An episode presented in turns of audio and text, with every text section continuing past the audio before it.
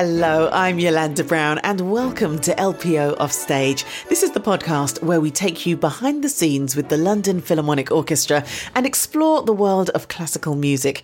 Today, we're exploring a work that the LPO have performed and recorded lots of times Stravinsky's Firebird. I'm joined by trumpeter Anne McAneney and cellist Francis Bucknall. Welcome back, Anne and Francis. It's great to have you here. Thank you. Lovely to be Hi. here. Hi, Hi. thank you. Well, The Firebird is such a popular work and there's hundreds of recordings. Why do you think it's so popular, Anne? Oh, I mean, if anyone has heard it, they'll understand why. It's just simply tremendous music. It paints all kinds of musical colours and scenarios that you can just conjure up in your head exactly where you are. Exactly that. Now you describe it so well. And Francis, is this true? Is this something that everybody gravitates towards? Yes, it's got some wonderfully memorable melodies, and I think that's part of the attraction. And, and tapping into those memories, do you remember the first time you played it, Anne? And uh, you, you've recorded it with, with the LPO. Do you remember that recording experience as well? I don't actually recall the first time I played it. I remember the first time I heard it. It was at school, and my music teacher was thrilled to bits to introduce me to this music. The recordings, funnily enough, you, you know, you said we've played it lots of times, but invariably it's one of the suites that we play uh, rather than the full ballet. Uh-huh. I went along many years ago, many, many years ago now, to see the Béjart uh, ballet when they were in London, um, uh, probably about somewhere in the region of 1980, I would imagine, maybe 81. And and they they did a Stravinsky triple bill. And it was just incredible to see all these ballets, particularly actually, I must say, the Rite of Spring. Oh, yeah. We, with all this that that's interesting sort of body movements, which you know were shocking whenever it was first performed, but quite shocking to me um, because I'd never seen ballet performed like that before. The recording we did with Vladimir Jurowski was actually one of our concerts. And on that occasion, we had spent a long time playing Stravinsky's music. We had a season of, of lots of Stravinsky's music going right through his development as a composer, changes of style, etc. But we did get to play the full ballet on that occasion, which is quite something. It's a bigger orchestra, for example. There's three offstage trumpets, Yes. uh, which herald the princesses to come back into Kashchei's castle. And that, I, I love that bit because we don't normally get that. It's a bit of excitement in the section. yeah, and there's extra people around to go for a drink with afterwards. That's true. One thing I would say, I would say about doing the entire ballet, I find it far more satisfactory that final coda, the final number, which is the melody that everybody will go home singing. The preparation for that is absolutely vital because you've got this this release, this feeling of arrival. Well, it's interesting you say that, Francis, because, you know, I wanted to delve a bit into the story and what is the story of the ballet. And Anne, earlier you said sometimes you'll play suites from it. So let's tell me about the story, Francis. Can you set the scene for us? Well, I have done a bit of homework to to remind myself. I've got images of of Kashchei, the the evil Kashchei with incredibly long fingernails, and how that relates to the story. But yes, yeah, the prince needs to rescue these beautiful princesses, and yeah, it starts. Doesn't it start? The Firebird gives him a feather Yes. when he spares the Firebird's life when he's hunting in the forest, and he uses his feather to summon the Firebird, and so on and so forth. Very good. And would you would you embellish any further?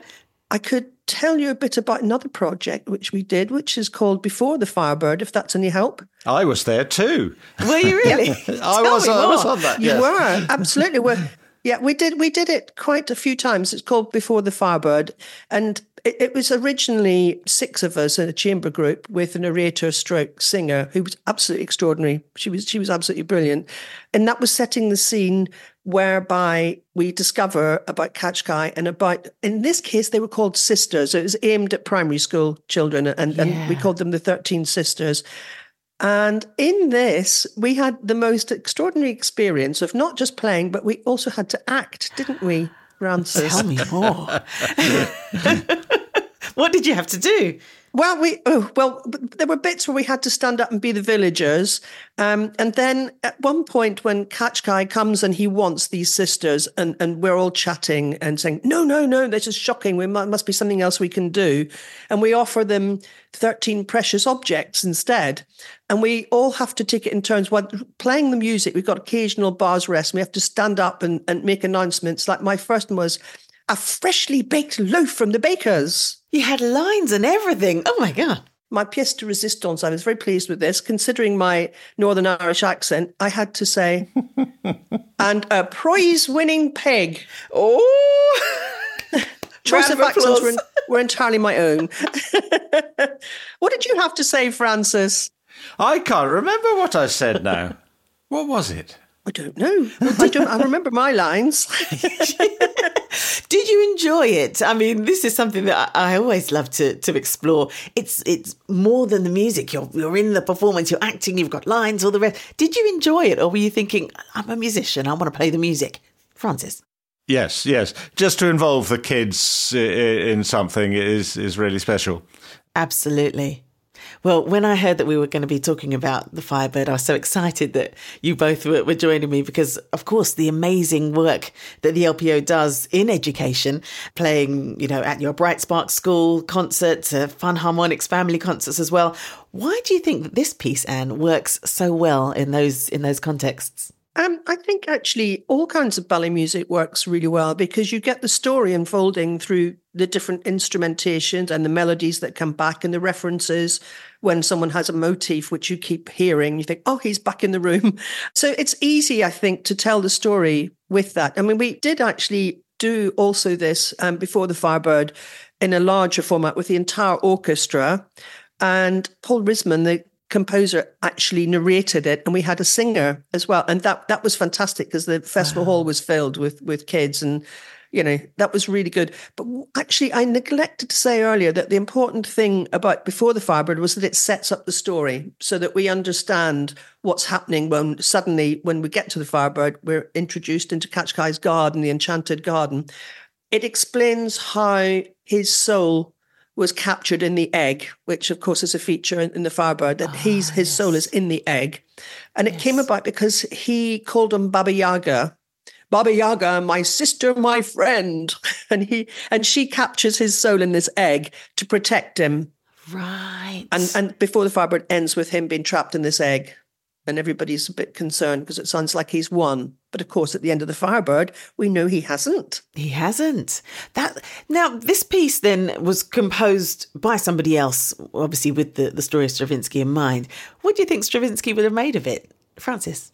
Gosh, well, I would like to think that it, it, it was expanding on what he created to make it more accessible and, and more relevant to this day and age. Mm times have changed. The images that kids will see in today's media, yeah. it wasn't, of course, presented to kids in those days. Yeah. It was for an adult audience.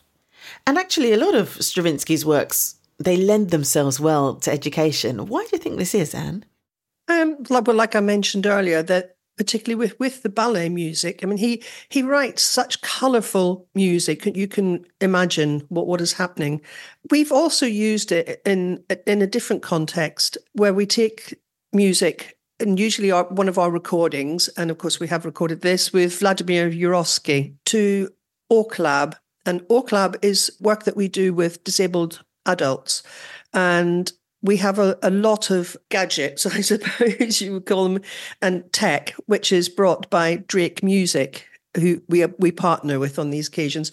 And we did a session on on the Firebird with OrchLab, and we had props. We even had a big orange feather, which became a conductor's baton, and people would conduct with this feather. We recreated the Enchanted Garden using a microphone and with distorted voices. Oh. And it, yeah, it was fantastic and it really appeals to everyone. We also used it um, with younger um, kids who have got maybe learning disabilities.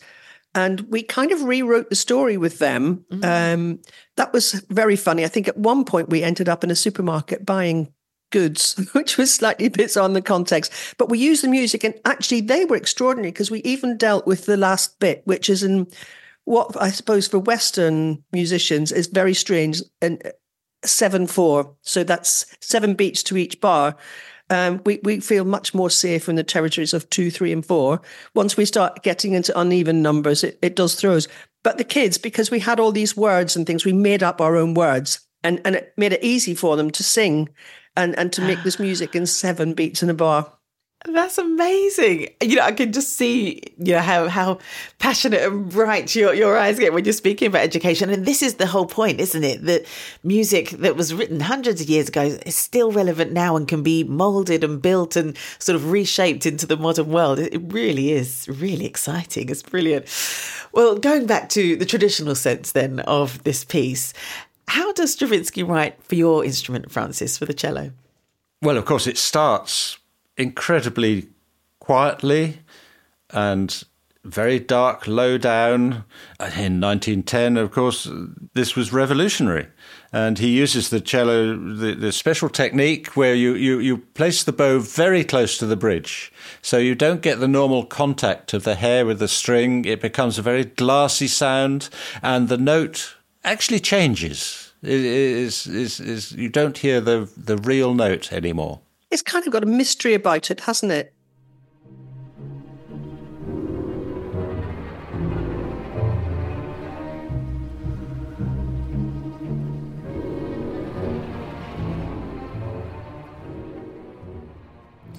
And it kind of leads me to something I was going to ask you later, but I'll ask it now because, uh-huh. you know, building on that technique, you know the sound that you're meant to make. Are you thinking about the storyline then when you're playing, or are you thinking of it as a piece of music with the instructions up on, on the sheet there?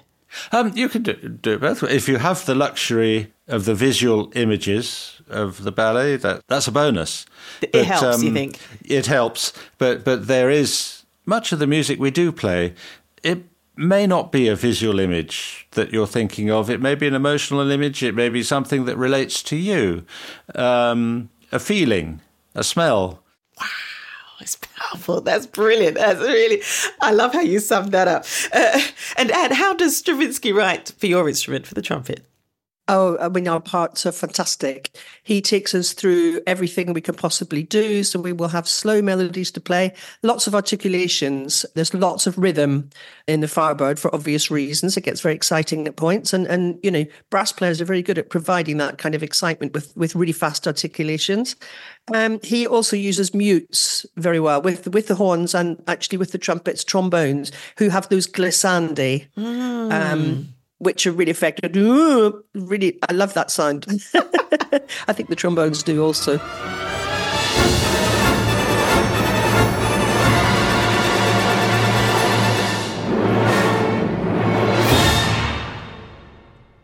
But yeah, we have such a lot to do. And of course, this triumphant ending is the glory of the brass sound with this chorale and yes. chromatic finish. So yeah, I mean, uh, he writes extremely well. He also, because we have so many versions of this, the full ballet, like I said, was including three extra players. Uh, generally, the suites are just two trumpets. Mm-hmm.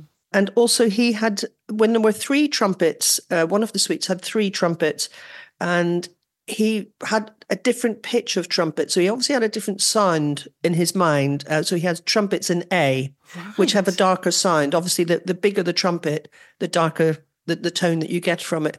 Subsequently, he, he wrote for C trumpets. So we had the C trumpet sound, which is slightly brighter. Right. So is he using the A trumpet in this? Uh, well, we just transpose it, right? because we're playing. Okay. We play in the LPO. We play primarily on B flat trumpet. Yes. So you transpose either down a semitone or up a tone for this particular ballet. So when you see the part written in C and you see the part written in A, it's so totally different. And by and large, the, the suite that we play is the 1919 version. And so you get used to seeing that. You think, oh, we've got the Firebird coming up. So I know this. And then you turn up and it's not that version. And you think, ooh, it just looks so wrong. it looks very, very strange. And it's almost like relearning it. And of course, I mean, he used different movements anyway in the different suites. So let me get a little bit nerdy here. You you transpose as you go. Yes. So it's not written in in your for the B flat trumpet, but the part is the same, is it not? Uh, it's slightly different. It changes a little bit because he put in different numbers as well. Right. Um, but yeah, if you're going to say how how does it throw you if the part is the same, um, I, I, suppose it, it, it's not like it being in a different language, but visually it's different. You know, the the notes are in the wrong place, and you have to do something intellectually different instead. Wow. Like I said, instead of transposing up one tone, so playing each note that you see up a step, you have to, when it's in A, read it down a half step. And why can't they just give it to you in B flat? Because it wasn't written in B flat. I mean, sometimes you will, and it's it's a, it's it's something that annoys us. Actually, we are used to transposing because we have trumpet parts in A, B natural, C, D, E flat, E, and F. Wow! And you can probably imagine, as we're pitched in B flat, that trumpet in E is is not our favourite. No, because it's an augmented fourth. yeah. Well, I'm a tenor, so I'm B flat. Ha- yeah, E. And if anyone calls E, I go into a cold sweat. but uh, I do find it fascinating that you still have to transpose as you go. It can't just be transposed and given to yeah, you. Yeah, we don't want it like that. Is. I mean, it looks wrong. You don't want it. You know, no, it just right. it doesn't look right to us. Right. Yeah, we've we spent really years training to transpose. You know, we don't want to waste that talent. Yeah. well, I tell you what, we've done a whole episode of LPO Offstage on the triangle. I think we need to do one on transposition because I'm still I've got so many questions. But that's not why we're here today. Right, back to sorry, I, I, I went off on no, a tangent. don't you dare apologise. this is how these episodes get made. It's brilliant. So yeah, we'll circle back to transposition in a moment. Uh, but tell me about the recording process. So uh, you, have referred a couple of times, Anne, to uh, Vladimir Jurowski's recording. That was in uh, 2018. And that was a live performance. So you're not thinking about the recording, are you, while you're playing? Yes. It's very oh, difficult not to think about a recording when there's a great big microphone in front of you. But then you've also got a great big audience in front yeah, of you. Yeah, but that's different. Really? No, I mean, I think the in thing about sense? well, the thing about live music, if you have an audience there, anything can go wrong, and and and they will accept it. It's part of the joy of live music, you know that you know anything can happen. Whereas with recordings, I mean, I suppose for so many years they they were just so almost clinical. Because you're in a recording studio and if something happens you can stop and go over it again and build the jigsaw you know? Whereas when it's a concert everything you want you want to give of your best. And if there's a record of it you know then then it, you think you'll listen back and go, oh, there's that bit again, or you you, you know if you're listening to it, you know it's coming up. Um, perhaps other people just wouldn't simply wouldn't notice, but it, it just feels like a bit of pressure. But having said that, I mean, there's so many exciting live performances, and actually, it's really great to hear them because you've captured that wonderful experience. Mm, yeah, Annie, I don't know if it's the same for you, but going back and listening to some great performances that we were lucky enough to have had recorded at the same time. Do you still find them as exciting as in the moment you did you, we performed them? I find them exciting, not the same way. I mean, I, I think when when you're in the, in the middle of a performance, that the whole feeling with your colleagues around you. I don't know about you, but quite often I look at Paul Beniston and say, "Oh, got the goose pimples again, you know, because um, the, these glorious moments. I mean, you cannot create that kind of emotion if you're just sitting in your front room. Although it can come back, mm. but not to not to the same degree. Okay. Just being in the moment is, yeah. No, I, I, I do feel a connection. There's something there which immediately connects to the feelings of the moment. If I'm listening back, even 20 years later. Okay, right, Yolanda. What about you and, and your live recordings? Yeah. Well, for me, I love live. I love the performing to the audience and for the music to be for that moment.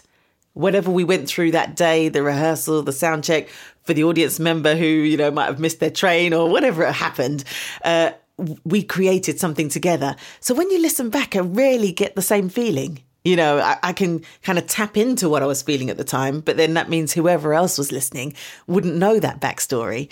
Uh, so I, I, do find it hard. That red light does get me sometimes. I don't really enjoy the recording side of music. I love the live, but as you say, that pressure, the added sort of little bit of pressure uh, when the red light is on, it's not always fun for me. I have to say. Well, especially when there's a camera involved as well.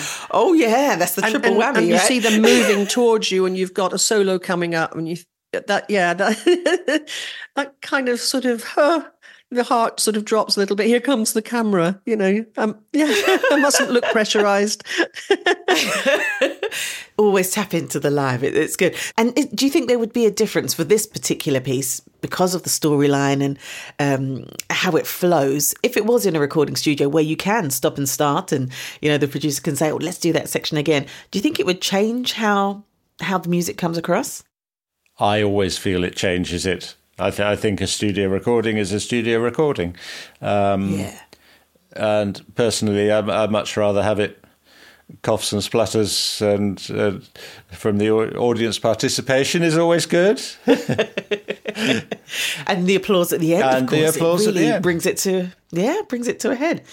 Uh, you're going to be playing this piece very, very soon, actually. Uh, as we record, we're in, in January 2024. Happy New Year. Uh, but you'll be playing uh, February 2024 alongside uh, a premiere as well. Uh, is the preparation different, apart from knowing what key you're going to be given, Anne? is the preparation different to doing sort of a premiere of a new piece that you've never seen before, Francis? Yes. Oh, absolutely. Um, I mean, with a with a new piece, the way we work, one has to be very quick. You can do as much work as you like on the piece in your living room, but until you find out all this information, there's quite a lot missing. And very often after the first rehearsal, you finish at half past nine at night and you're back on at ten thirty in the morning. You think, "Oh, there's some bits I could work at, but I haven't got the time.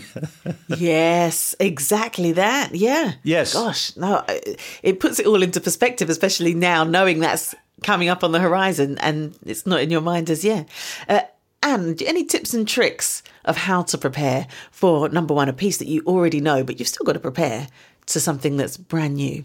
Oh, well, I mean, a piece that we already know, it's just a, a, gentle reminder. And also, if, if you're traveling on the train, you can listen to it. With a new piece, of course, you can't do that. So you, it, you start from zero, no mm. comprehension really, un, unless you've been told a little bit. But not often that you, that happens until sometimes conductors on the morning, when we arrive for the rehearsal, will tell us what it's about. But as Francis says, you you will start, you'll look intently at this, see where the, the difficult corners are. But there are lots of pieces that you will look at it and you'll think, oh my goodness, that's so difficult. I'm going to be so exposed, and everybody's going to notice when you get to the rehearsal, it's doubled by all the strings or something. So, so you're not you're not on your own, and that's that. Yeah, that's really helpful. It's lovely. It's quite reassuring. But yeah, you you need to have a, a sort of real deep look at what you're dealing with in advance, and then, as Francis says, get to the rehearsal. It all gets pieced together, and you think, oh, okay, I understand it now. It's quite particularly with brass players. I I, I mean, I would imagine with strings because they're they're playing so much more than we are we will have lots of rest and then suddenly we have to come in and you've no idea whether that tune has been played before somewhere else, you know. So it's always listening to see what's happening in, in the first rehearsal. And with that in mind, are you ever able to ask for the full score, all the parts? Or do you just think, when we get there, we'll figure it out? Yes, there's not always that many scores though, and there's about 80 of us. so if someone wants the score, yes, true, it's going to have true. to get shared around. Um, I would imagine it's principal players will do that more than second players like myself. And Francis, do you like to sort of think about the bigger picture when preparing, or are you all for turning up to the rehearsal and getting the bigger picture then? Generally, yes, I, I get the picture when we put it all together. But, uh, and of course, yeah, one can quickly refer to the score at that point if, if you need to. With the guidance of the conductor, sometimes the composer, again, finding out their visions for the piece and how it, how it all works. Actually, the library are, are really helpful with that. I mean, if they if they know because they they will have the music. If they spot something that's that's going to be particularly difficult for you, they will give you a heads up and maybe say, um, "Would you like to have a look at this?" Or I suggest you have a look at this. Yes, good. The, to give you a bit of a heads up. And how do you keep familiar repertoire fresh? You know, if it's a piece that you you've played many many times and you can see it coming up on the program, you think, all right, I have a quick look over that, but I know it.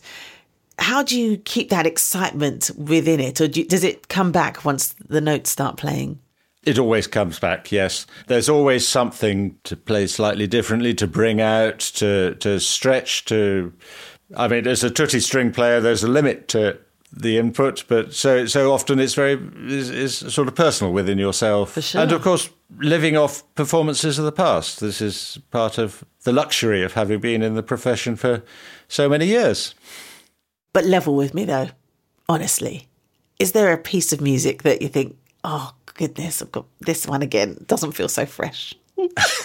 um, yes, yes. There was one year in particular. I think we did something like thirty-six performances of a particular symphony, and we quite often would still rehearse it before we played it, and that became hard work.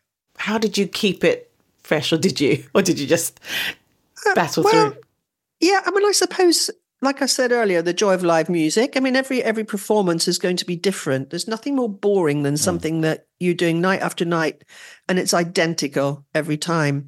You know, like you were saying earlier about how the days affected you, whether someone was late and was dashing around, your your sort of whole mental approach, and, and particularly with with touring, because sometimes we're pretty tired because we go to a different city, perhaps even a different country every day. Mm. And it takes its toll after about 10 days. So yeah, I think we live on adrenaline, really.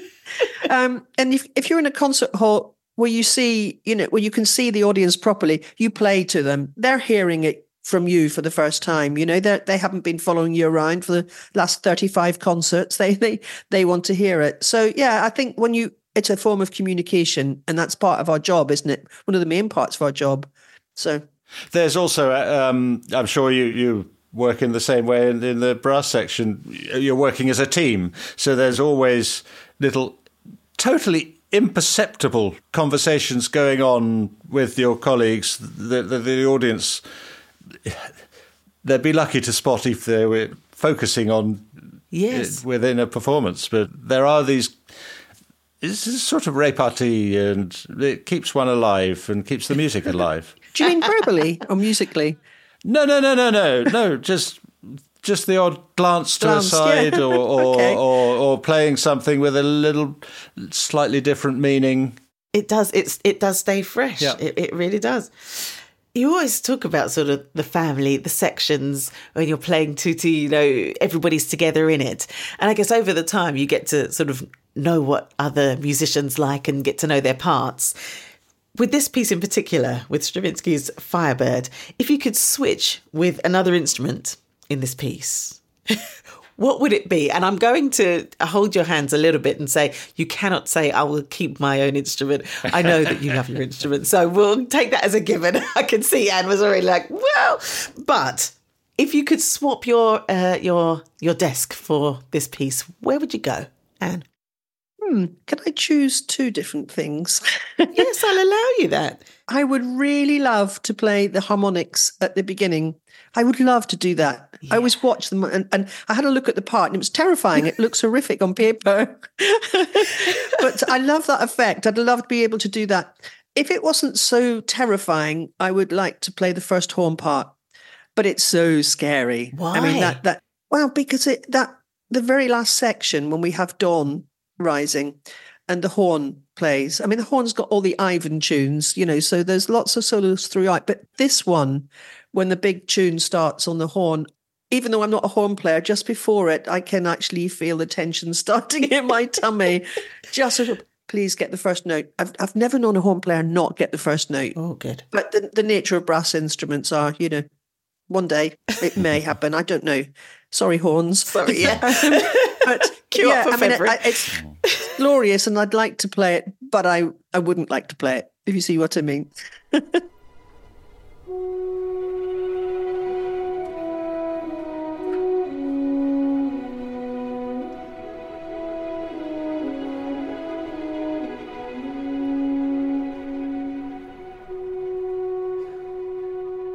Oh, it's very easy for me. I, I would love to play the, the timpani. Yeah. The blows of the timpani underpins the entire oh, tonality yes. and feeling of the finale. That for me would, would be. I'm not going to do it. I'm not. I would find it frightening as well. But this is now forever recorded. It might happen.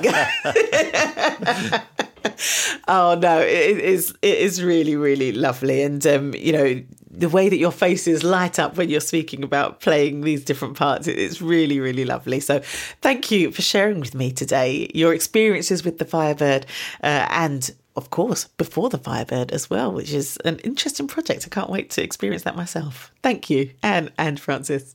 Thank you. Thank you. It was great fun.